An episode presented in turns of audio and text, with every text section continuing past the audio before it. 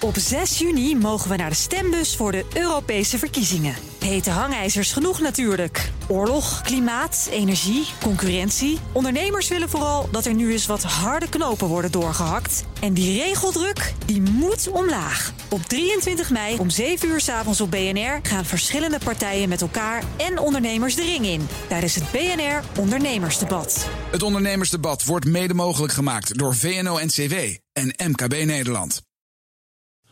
De column van Paul Lasseur. Dit land verdient de best mogelijke regering die onder alle omstandigheden aan de slag kan.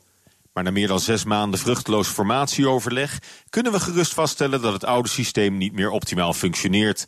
Het is tijd voor radicale stappen. Ik stel voor dat we overgaan op het rechtstreeks kiezen van onze belangrijkste ministers. Het kabinet Rutte 2 viert morgen voor het laatst Prinsjesdag. En een van de topministers uit de oude ploeg, die we straks niet meer terugzien, is Jeroen Dijsselbloem van de PvdA. De afzwaaiende minister van Financiën kreeg dit weekend in het Financiële Dagblad nog alle lof toegewuifd. Als de man die ons land en de rest van Europa door de crisis loodste. Als voorzitter van de Eurogroep opereerde hij op het hoogste niveau in Europa. In een van de roerigste economische periodes uit de recente geschiedenis. Hij behoort tot het handjevol mensen dat de euro heeft gered, al dus het FD. Zijn dossierkennis wordt geroemd, net als zijn tomeloze werklust en hoge intelligentie. En de onbevreesdheid waarmee hij de collega's in Europa tegemoet trad. Objectief gezien is Jeroen Dijsselbloem misschien wel de beste vakminister die we in jaren hebben gehad. Hij kreeg dingen tenminste voor elkaar, ook in Europa en onder zware omstandigheden. Eigenlijk doodzonde dat een held van dat kaliber niet terugkeert in een nieuw kabinet. Maar helaas spelen objectieve kwaliteiten een ondergeschikte rol zodra het aankomt op verkiezingen en kabinetsformatie. En met helden kunnen we in ons land sowieso weinig beginnen, blijkt eens te meer. Soms zou je willen dat iemand als Dijsselbloem behouden kon worden voor het ministerschap. In het belang van Nederland en de Europese Unie, ongeacht de uitslag van Tweede Kamerverkiezingen.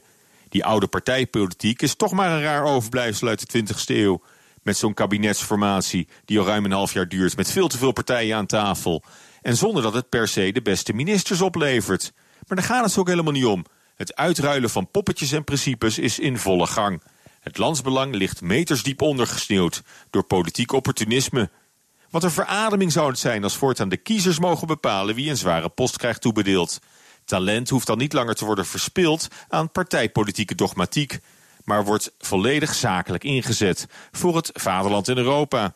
Door bestuurders en technocraten in plaats van politici die nooit meer de straat op hoeven om in een windjack flyers of rozen uit te delen. Jeroen Dijsselbloem had natuurlijk ook zijn irritante trekjes en stokpaardjes. Zo bleef hij maar doordrammen, moreel superieur en calvinistisch... over de normering van topinkomens en de bonussen. Het is hem allemaal vergeven, die principiële kruistocht. Want een gekozen vakminister heeft dat toch allemaal niet meer nodig? Prettige maandag. Bij Paula Suur en zijn column. Die kunt u teruglezen en luisteren op bnr.nl... en in onze geheel vernieuwde en gratis ter beschikking gestelde BNR-app. Op 6 juni mogen we naar de stembus voor de Europese verkiezingen. Hete hangijzers genoeg natuurlijk. Oorlog, klimaat, energie, concurrentie. Ondernemers willen vooral dat er nu eens wat harde knopen worden doorgehakt. En die regeldruk, die moet omlaag. Op 23 mei om 7 uur s avonds op BNR gaan verschillende partijen met elkaar en ondernemers de ring in. Tijdens het BNR Ondernemersdebat. Het Ondernemersdebat wordt mede mogelijk gemaakt door VNO-NCW en MKB Nederland.